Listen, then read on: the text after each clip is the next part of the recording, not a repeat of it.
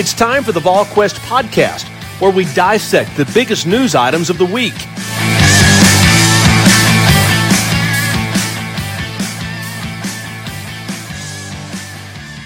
Good Tuesday, everyone. Welcome to the VolQuest.com podcast, presented by our good friends at Smoky Mountain Organics with Rob Lewis and Austin Price. I'm Brent Hubbs. Don't forget about Smoky Mountain Organics, East Tennessee's most trusted health and wellness store, focusing on natural products and organic remedies to a variety of ailments. And if you go into one of their four locations and mention VolQuest, you'll get 15% off of your total purchase. Those four locations are in Knoxville, right across from Trader Joe's. There's one in Sevierville uh, Pigeon Forge and Gatlinburg, and you can visit them online at SmokyMountainOrganics.com. A lot to get to in this edition of the podcast. What a wild week in college football, wild weekend in college football it was, setting up for a huge opportunity for Tennessee on Saturday night when Ole Miss comes to town uh, with their high-powered offense. Guys, feels like points will be a plenty Saturday night when these two teams get together. Be, would be surprised if it's anything else otherwise, right, Rob? I mean, I'm, I'm, I'm, made this comment on John and Jimmy's show. I mean, I'm legit think for the first time that we've been doing this together on 20 years that I can say with a straight face that I mean you, you're going to need 50 points to win this one, and that's I mean that's not even anywhere close to going out on a limb because three three days ago Ole Miss just played a game exactly like that where you needed 50 points to win. Yeah, this is um you know uh, Ole Miss can get everybody open it seems like, but they can't stop anybody, Austin Price. No, they can't. And and they're really hampered up front. They they're the front, you know, front five is what you call them, not front seven, because they run a three two six. Um, you know, maybe we'll see a variation of that this week. Maybe they put more in the box. Um, just seeing how Tennessee gashed Missouri. Um, yeah, they're just not very good though. I mean, like defensively, they struggle. There seems to be a rift there between DJ Durkin and and and and Lane Kiffin. And if Tennessee gets out to a quick start in this one, you know, that thing could deteriorate even more, like on headsets and stuff. And all of a sudden, then it really becomes a thing. Here's the thing, and, and you know, about this game that really, to me, can be the one that kind of topples everything over in Tennessee's favors the crowd. You know, I this thing's going to is a sellout. You know, I I expect it to be loud at Neyland on Saturday night, and uh, after everybody's tailgated all day, I just think this crowd could have a huge say in this football game. Uh, Ole Miss going last year to Kentucky and winning on the road, okay, but that's you know that's that's Kentucky. You know, Ole Miss, you know, beating Arkansas at home, you're at home. This is more of a hostile environment for uh, for you know Matt Corral and that and that Ole Miss offense. Strange to say, Rob Lewis, potential sellout crowd for Tennessee on Saturday night um, for, for the Vols and, and kind of how everybody's gravitating to this team. Now, look, they beat a bad Missouri team. They beat a South Carolina team that's not going to finish the year with a winning record either.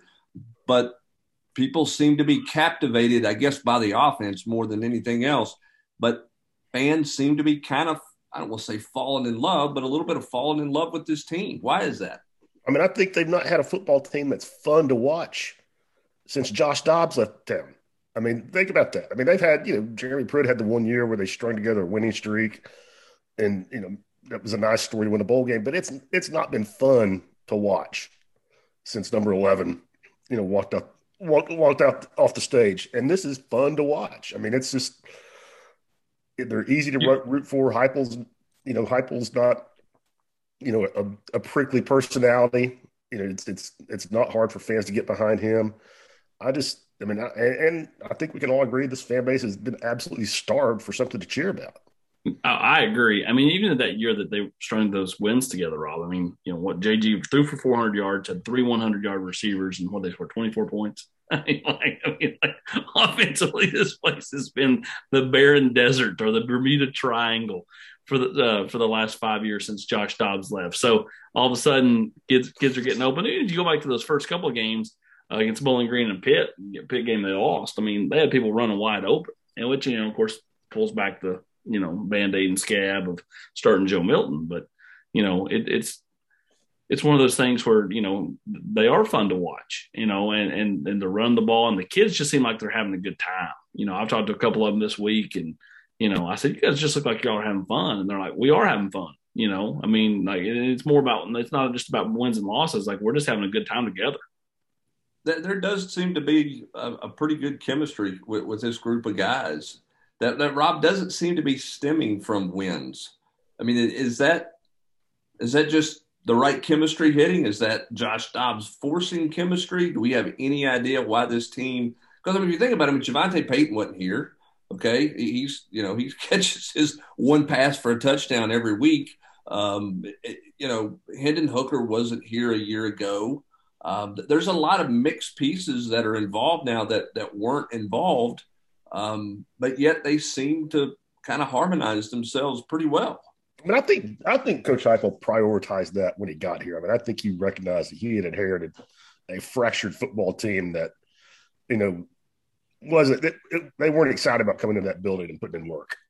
And I'm not, you know, saying that's all Jeremy's fault at all, but you know, Heupel's just got a different kind of personality. I mean, I think he, I, th- I think he, you know, treats people in a way that that it just wasn't part of Jeremy's makeup. And I'm not just talking about the football team. I'm talking about people that you know support staff, people in academics. I mean, I just, I just, and I, I think he recognized that there needed to be a culture change. And you're talking about the kids. I don't, I mean, we don't, we don't know those kids, you know, like like their friends. But I don't think he brought in any problems.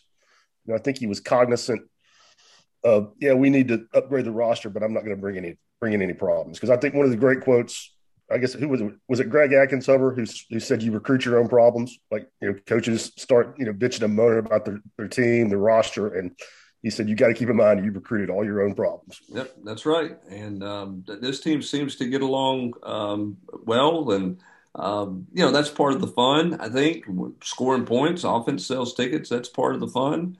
Um, there's a lot of positive vibes going on uh, for Tennessee. Josh Heupel saying Austin on Monday that he thinks he's going to have the bulk of everybody back this week from injury.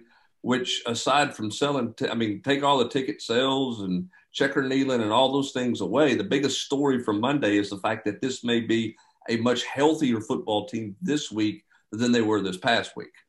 Yeah, and, and again, I think that you know, I said this Sunday night on on the locker room you know, uh, the, to me, the biggest thing, and I think I said it in the podcast after the game, the biggest thing to me, the biggest takeaway from last week was not the win and how you won. It's the fact that you played an, an entire game. You didn't have to use Theo Jackson when he could have been able to play, you know, but, you know, you didn't have to. Brandon Turnage balled. You didn't use, you didn't have to use Jabari Small at all, which means you gave him a whole week off on that, that shoulder, which is, which is big because, I mean, again, he, he needed the rest. Um, you know, Cooper Mays dressed out, which was to me shocking. And, uh, and, and so the fact is, you know, he, he's closer to being ready to go and, and should be good to go this week as long as he doesn't have any setbacks. You know, not having to play certain kids last week and been able to get some of those younger kids some run, to me, that was a big deal, especially in an SEC game, because normally you wouldn't, you wouldn't think that would be the case. But, uh, this is a team that is healthier right now than they were a week ago at this time and uh, you know you give them you know a few more days in rehab and you know continue to work with the, the training staff and you know they should be good by saturday rob lewis i'm to i'm to change change it to this way sort of related to injury but not really but because of injuries more playing time it's been there bigger surprise to you from a production standpoint brandon turnage aaron beasley jaquan blakely beasley I mean, you know, Blakely had played. You know, he at least had played. I mean, he was part. He's been part of the rotation for going his third year. Man, I'm I'm surprised that he leads defensive lineman and tackles. But I mean, Brandon Turnage was recruited and signed by Alabama. You had to think that there was some talent there. I had completely written Aaron Beasley off as a guy who would ever contribute here, and for him to be starting at linebacker to be what was he fourth on the team in tackles with, with 31, had you know coming off a game where he was the leading tackler. Um, that to me is, is by far the biggest surprise. Tennessee's linebackers right now, Hogs. Solon Page, everybody had written him off as ever playing anything here, ever. Aaron Beasley was left, you know, out in the cold after the cat incident. Well, and he played four and, and positions nice prior to this, that. Huh? He, he, played four positions prior to ever getting in trouble. I mean, he the guy was. I mean, he was a, a running back. You know, I mean, he was. Yeah, he was all they over. They were Princeton fan. Yeah.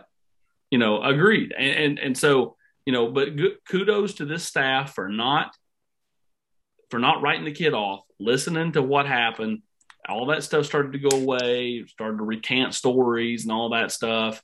And he was back. And then your other linebacker is one that Jeremy Pruitt saved from extinction and Jeremy Banks. So you look at all the linebackers and you're like, who would have ever picked this trio to be playing football at Tennessee, all in meaningful snaps, all on what has turned out to be a, a solid little defense, a scrappy little defense? Well, and I mean, if you would have said that Tennessee was going to get virtually little to no production out of Juwan Mitchell, and then they were going to lose him for the rest of the year, if somebody would have said that, Rob, at the end of spring or early in the summer, the whole thought would have been Tennessee's going to be a disaster on defense because they're so bad in the middle in the middle part of that defense. Uh, no question. I mean, I, I mean, I think I even wrote that in the three two one. That I, you know, I think just about everybody who looked at the linebacking unit in the preseason, like, man, Juwan Mitchell, he'd better, he had better be the real thing, or, or, or, or they've got problems. And and like AP said, I mean, they got you know three guys that nobody thought much of. I mean, I, I don't I don't think people had written Jeremy Banks off, but he he was not very good last year, certainly inconsistent. And I mean, they're a solid part of what, like AP said, is a decent. I mean, I think at least middle of the road SEC defense. Well, I did not think they could be my point is people had written him off when he had to sit out the year, and oh, then sure. Jeremy and them brought him back, and and kind of the reclamation project of Jeremy Pruitt. Then people wrote off Beasley. I mean, like just all their stories collectively to me is fascinating. Well, I mean, look, people didn't question whether Jeremy Banks was was athletic or talented enough to play. It was a question was could he keep himself, you know, get him, get another opportunity and keep himself right, which obviously he's done. The other two, nobody thought was good enough to play in this league. A lot of people, you know, didn't think they were going to talented enough to play in this league, and that's your three man rotation at linebacker. Now, scrappy little defense, middle of the road defense, going to face a heck of a challenge this week uh, when you talk about Ole Miss's offense and what they do. What worry, Rob? What worries you the most about Tennessee defensively trying to defend the Ole Miss offense? I think probably just Matt Corral. I mean, I think just, I mean, Pitt's quarterback was was you know pretty good, pretty mobile. Corral is on a whole other level, and Tennessee really struggled with in, in that game in, in, the second game of the year. Now, is, is, the defense probably better, more cohesive since then? I would say so, but I, I think just dealing with that level of a quarterback. I mean, Emory Jones gave him tons of problems, and he did not present the passing threat that Corral does at all. I mean, this is a true true dual threat guy that I think he's going to put a lot of stress on on the defense. Yeah, he can he can flat throw the ball and he can run. I mean, you know, extend extend plays, runs much better than than Pickett does. Uh, throws it much better than Emory Jones. By far the most talented college quarterback. Now, upside down the road, you can talk about all that later. But in terms of effective quarterback play, by far the best Tennessee has will have played to, to this point in the season. What's amazing to me, Austin, when I look at Ole Miss is just it, it, reminds me of Tennessee. I mean, there, there's all, seems like there's always a guy open. You, you, know what I mean? There, there's just always some guy open. You go back and look at that thing in the fourth quarter Saturday. I mean, that, that last touchdown. I mean, he was. I mean, that receiver was five yards behind the the Arkansas DB, and, and Arkansas is trying to protect a lead in the last two and a half minutes of the game, and they let a guy get five yards behind him. It seems like that happens a, a lot. Tennessee's not busted a lot this year but their secondary is not going to be stressed the way they've been stressed to this point, right? Correct. I mean, they're going to have a lot thrown at them. Um, so, you know, how, how well do they, you know, handle things in the back end? And as Rob said, I mean, when you do get, you know, Ole Miss in third and longish type situations, you know, not allowing, you know, Matt Corral to break out and break contain and pick up a first down with his legs to me will go a long way. Just the ability to get off the field on third down, you know, which which goes back to playing good defense in the back end, which goes back to you know just playing good sound defense overall. To me, that's the key defensively for Tennessee is you're, you're, they're going to score points, they're going to move the ball on you, but when you get them in third and long, you can't let them out of jail. You've got to be able to get off the field. Well, you got to keep him. You got to make third and long, fourth and long, right, Rob? Because if you look at Ole Miss's numbers, I mean, he's going to go for it on fourth down. I mean, he if it's anyway. if it's fourth and five, fourth and six, I, I, think he has so little. I think Lane Kiffin had so little confidence in his defense getting a stop that he feels like fourth and six, let's roll the dice. Fourth and eight, even let's roll the dice. I'll give him the ball at midfield because why not? I mean, it's, it's like a it's like a team kicking an onside kick because they don't think they can defend the guy returning kicks, right? So just like let's just uh, we'll give him the ball at midfield. That's kind of the way Lane Kiffin views Totally. defense at this point. Like give me Man, the, I- I- give me the ball I back, think- right? I think it's confidence in his offense, being able to pick up six or seven yards, and, and just what you said. Just you know, why do I even want to put myself through that? you know, throw the defense out there and have him go eighty yards instead of you know fifty-five. What, what what's the difference? How good's this crowd going to be? How rowdy is this? How rowdy is this crowd? Because here's my thing, and, and I say this for this. I, I know some people are going to try to talk about it. I don't think this Saturday night is anything about Lane Kiffin. I mean, probably for some it will be, but this is not Lane Kiffin versus the Vols. Like when he rolled back in here with his, you know, his his earbuds and his you know designer shades when he was calling plays for Alabama. To me, this is about Tennessee and Ole Miss, not about Lane Kiffin in Tennessee. Maybe I'm wrong. Maybe maybe fans see it a total different way. I just don't feel like this is about Lane Austin. I don't think so either. Now, I mean, I, again, I think that's a subject that people have brought up because he's the head coach. But as he pointed out in his press conference on Monday, we, we went we went back to USC. We you know we as a part of Alabama and played them in a neutral site game. We went back to Knoxville, you know, and played Tennessee as the offense coordinator at Alabama. Like you know, that stuff's a long time ago. I mean, you know, it's it, you know, that was about the same time Jon Gruden was sending these emails. Um, you know, so I mean, you know, it, it, it's one of those things where I, I, agree with you. I think that the media is trying to make this the storyline. I mean, you've seen all over, you know, uh, TV and everything all week, you know, replaying like the stuff from what happened. I mean, that's great. You know, we can get, you know, um, Packer some more love, you know, calling, you know, Kevin snake or Bill Shorey, you know, standing his ground and Heather Harrington yelling at people. At, you know, all those great sound bites from that infamous video. And of course, Bud Ford, you know, banging his, his wadded up paper and, you know, cut your nose off despite your face, TV, you know, all that good stuff. But like at the end of the day, like, I don't think most fans really care. Most fans are like into this team more so than they are about hating Lane Kiffin. Like I think they've they've really gotten gravitated towards these kids because of the fight they've shown. And as Rob pointed out, Tennessee fans are just hungry, man. You know, they're hungry for a winner. You saw how they gravitated towards baseball, going out there and sitting in the street and watching it on a screen when you could have watched it at home in air conditioning, you know, last spring. So, I mean, Yeah, I think they're going to be there. I couldn't agree more. I mean, it might add a little spice to it, but it's not. It is not the main attraction. It's about the opportunity to to beat a ranked team at home and during a nighttime kickoff, no less. Which I think fans are. That's been a, that's been a sore subject for uh, somebody who has a college sophomore at UT and a wife who is a professional tailgater.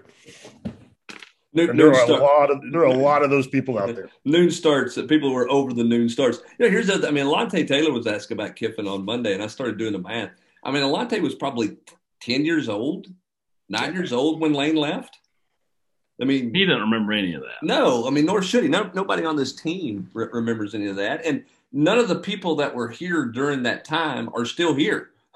you know, I mean, if you think It's about not like it, the athletic director who hired him is here. No, like, I mean, you the president's not here, the chancellor's not here, the head of the board of trustees is not here, the basketball coach isn't here. You know, I mean, and on and on and on. I mean, there's just nobody that nobody that's here. I mean, this is uh, obviously uh, about Tennessee, and I think what's uh, it's just a- Frazier Max. That's yeah, it. just Frazier Max and Hulk. You And know, Hawk. I'm um, to disrespect the Hawk.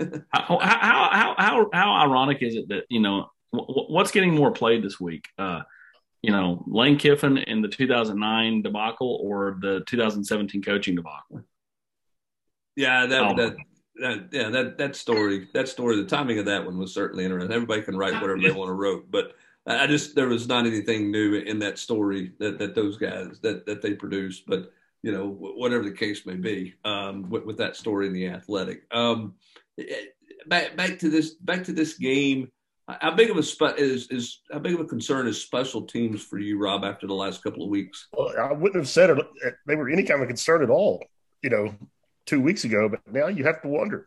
And I thought, and you made a good point um, in your piece on Sunday that you know that late in the game there were some backups in on on the punt punt return team.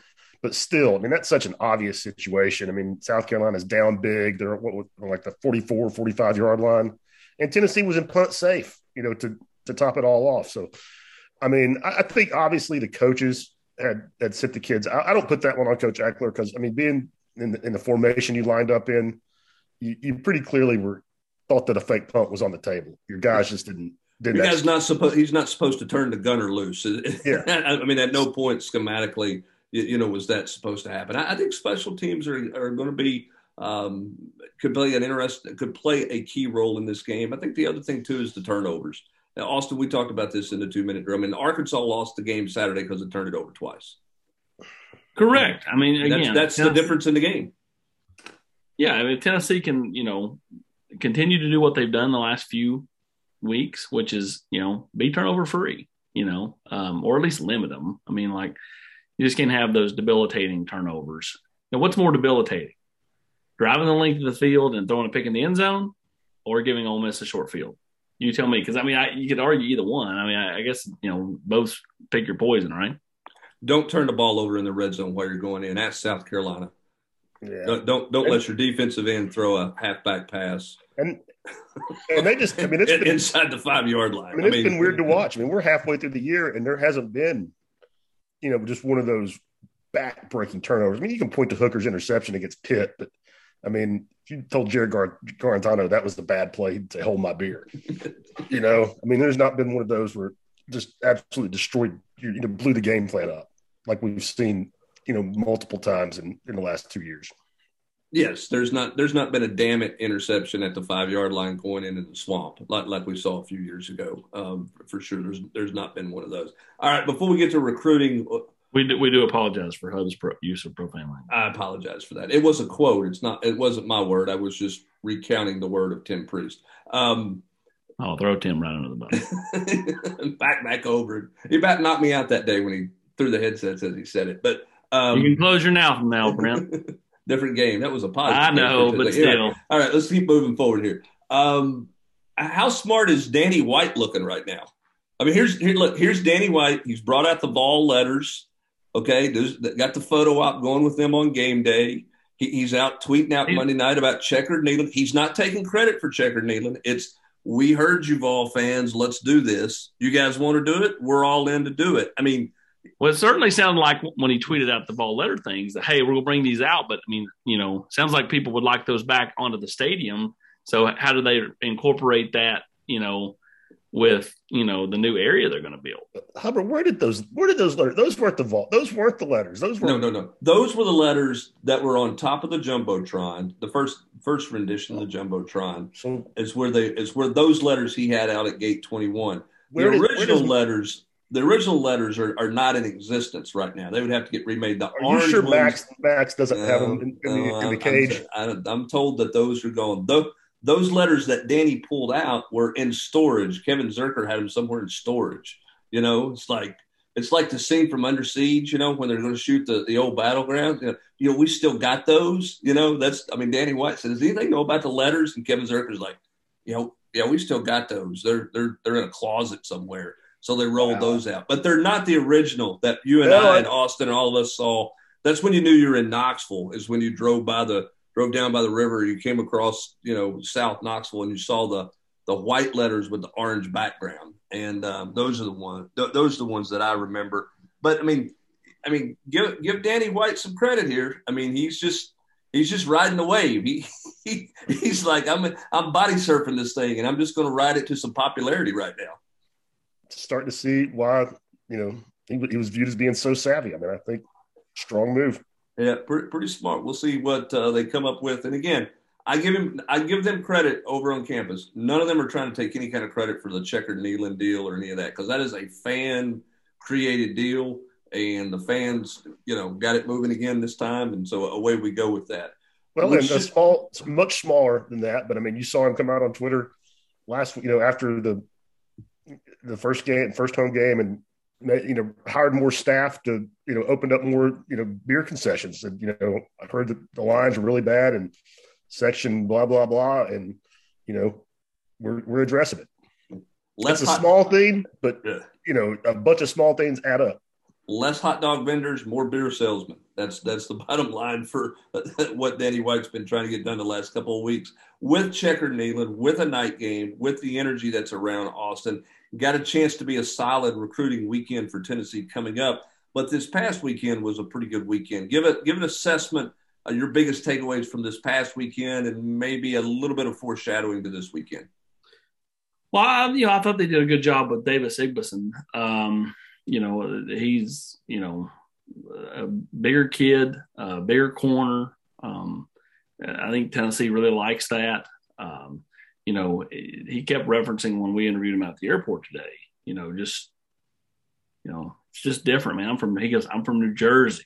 he just gets from New Jersey. Like they don't he didn't like that up there. Um, and so he's gonna go to Oxford in the month of November. Um, Oxford's not Neyland. Now, granted, he didn't see Neyland, you know, at night and at what, night what, what this week's going to be, right? But uh, you know, I think it left a big impression on him. I know it left a big impression on his parents. Now, again, long way to go till December. But uh, I think Tennessee's in a good spot as of now. But again, long way to go until December. Um, Joshua Josephs, to me, that's kind of a coin flip. Tennessee, Michigan. You know, he's want to do something in the month of November. If I was leaning, I'd still probably take Michigan at this point. Now, I could be wrong. This is the gut feeling having talked to the kid um, on Sunday when he left. I just didn't. I mean, again, though, I'm trying to read a kid's poker face. He could, you know, they definitely did themselves some favors because I think, you know, Michigan's kind of been laying on him pretty hard. Um, so Tennessee, to me, moved there in the right direction. Did they do enough to catch him? I don't know. It was just hard. He, he was hard to read, really, really hard to read, um, which is why I, you know, continue just to slightly lean Michigan. But, you know, again, that was, you know, just a total gut, just trying to, you know, get a feel for him talking. Um, you know, getting, you know, Jacob Page at 23 in here uh, unofficially was big. Getting in a guy like Jordan Thomas, a guy Tennessee really likes in here, really big. I think Tennessee's totally trending in the right direction with him. Um, you know, this weekend potentially could be huge with some in-state guys coming into town.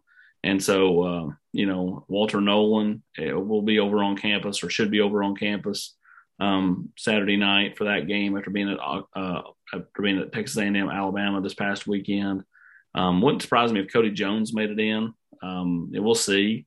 Um, potential, and uh, you know who who knows who else out of Memphis can make make it in between now and Saturday. Yeah, and I think a good number of the Tennessee commits are going to be in. Yeah, that David kind of the Jackson will be here. Yeah. Yeah, I mean that, that, that whole group will be in town. Yeah. So a lot of sales people, a lot of sales going on there with Tennessee. Um, and, and again, a better atmosphere to sell. Although you know Saturday with the black uniforms and everything else uh, resonated with some of those kids. Um, you know, last weekend and nighttime atmosphere, chance to get some guys in this weekend will, will be a positive for Tennessee as well on the recruiting front as they look for some momentum there. Rob, on the hoops front, um, continued fall camp or continued preseason camp for them.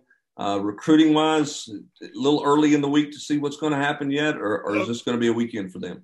Not a big weekend, but Chandler Jackson, the guard that they just recently offered out of Memphis, will be here for his official visit. They put that together pretty quickly, and uh, BJ Edwards will be making his official visit as well um, tomorrow, Wednesday, the 13th. Jett Howard is making his announcement. I, mean, I'm just going to throw it out there in case I get totally blindsided. I've me and everybody else that covers basketball recruiting have long thought he was just he was going to Michigan to play for his dad. I will still be surprised if that doesn't happen, but I've had too many people from the Tennessee side tell me that that he would that he loves Tennessee and would like to come to Tennessee to totally discount it. So I just want to throw it out there so Tennessee fans entertain it as a at least a slight possibility, but it's It's a got to be Michigan, right? I, I mean, I, I think so, Hubbard, but I know, I mean, he he loves Rick Barnes. The mom loves Rick Barnes, but you know, people, you know, tell me the kid grew up in Florida. You know, he doesn't have any ties to Ann Arbor other than his dad's the coach. Doesn't really like it. Doesn't really like the scene up there. But again, I would be stunned. But I just, I don't, I just, I want to, I want to pass along what I'm hearing from the Tennessee side. That Tennessee is not they don't think it's a layup for Michigan. And, and another argument is that there's a good chance his dad won't be there. Howard's probably a, a multi-year player. his dad's already gotten some feelers from the NBA. So, you know, uh, he was involved with the Clippers search last year and would probably, like any college coach, would probably take that opportunity if it pops up. So, you know, maybe the thought that his father wouldn't be there, you know, this whole time. But, you know, my comeback is, with you know, with the, the transfer rules now, why, did, why would that matter? Right. Mean, if he leaves, you leave. But anyway, Tennessee says it. I'm, I'm, hearing from the Tennessee side that it's a possibility. I will be. it's, it's, like a Tennessee beating Florida situation for for me. I'm gonna have to see it to believe it. Well, we'll see. what I, I, just want to. I want to make sure to mention. I mean, I was. I didn't even really try to follow up with the kid after his right. visit here. Yeah, it's, it's, it's he's kind of where I stood on it. Yeah, it has to be Michigan, right? I mean, that's just the assumption with everything. So we'll see. I, I rambled on too long about it, but I just want to pass along what I'm hearing from the Tennessee side. All right, what about this current team? What's the vibe going out there? Just a lot of competition. Think, lot. I mean, I, I, I don't think the starters are locked in, but if they, if they started today, I've got it on pretty good authority. It'd be Fulke, Chandler, Josiah, Olivier, and Vescovi. Vescovi is the one that kind of surprises me. I, um, I, I, really thought Justin Powell would be a threat to come in and, and take his spot. Now, Justin Powell's still going to play a lot, and he could even end up averaging more minutes, you know, or, or equal minutes. And I'm all, um, a little bit surprised that you know Huntley Hatfield is not over Olivier, but I also think that may just be a we're rewarding the veteran and making the young guy earn his. Again, Hatfield's going to play a lot, Powell's going to play a lot, but there's going to be some good players who, some talented players that don't get minutes. Does does Barnes? I mean, Barnes doesn't like a deep bench. He doesn't play. I mean, yeah, he trims that thing down, particularly in conference play. Is he going to have to forego that and kind of stretch that bench a little bit? than, than he has in the past? I, don't. I don't think he will. I mean, I think. I mean, I, I, I mean, you watched him as much as I have. I mean, he, going beyond eight without you know, unless there's foul trouble involved, is, is pretty rare. I mean, and even sometimes going much beyond seven. And as far as that eighth guy having a defined role and getting defined minutes every night is is not always guaranteed. So I'll be really surprised if he's got more than eight guys that are regular rotation players. And again, that's going to leave some dudes who are good players, you know, scratching and clawing for for scraps. And that's why Rick Barnes is smiling every day he goes to the practice floor because he's got he's got terrific competition, and there's no better motivator than than playing time and competition for playing time. And he certainly has plenty of that as his team continues to move towards the start of, of the preseason schedule uh, coming up in the month of November. All right, it's Tennessee and Ole Miss, and a big one coming up on Saturday night. We're going to cover it for you all week long. Of course, we have the Mailbag podcast coming up on Thursday. We have the matchup piece later this week. We'll have our stock report. We'll have uh, tons of recruiting stuff out there from this past weekend, plus get you ready for this weekend. Lots of things going on throughout the week this week to get you ready for Tennessee and Ole Miss. That's going to do it for this edition, the Tuesday edition of the VolQuest.com podcast presented by Smoky Mountain Organics. For Austin Price and Rob Lewis, I'm Brent Hubbs. Thanks for joining us. Have a great rest of your Tuesday, everybody.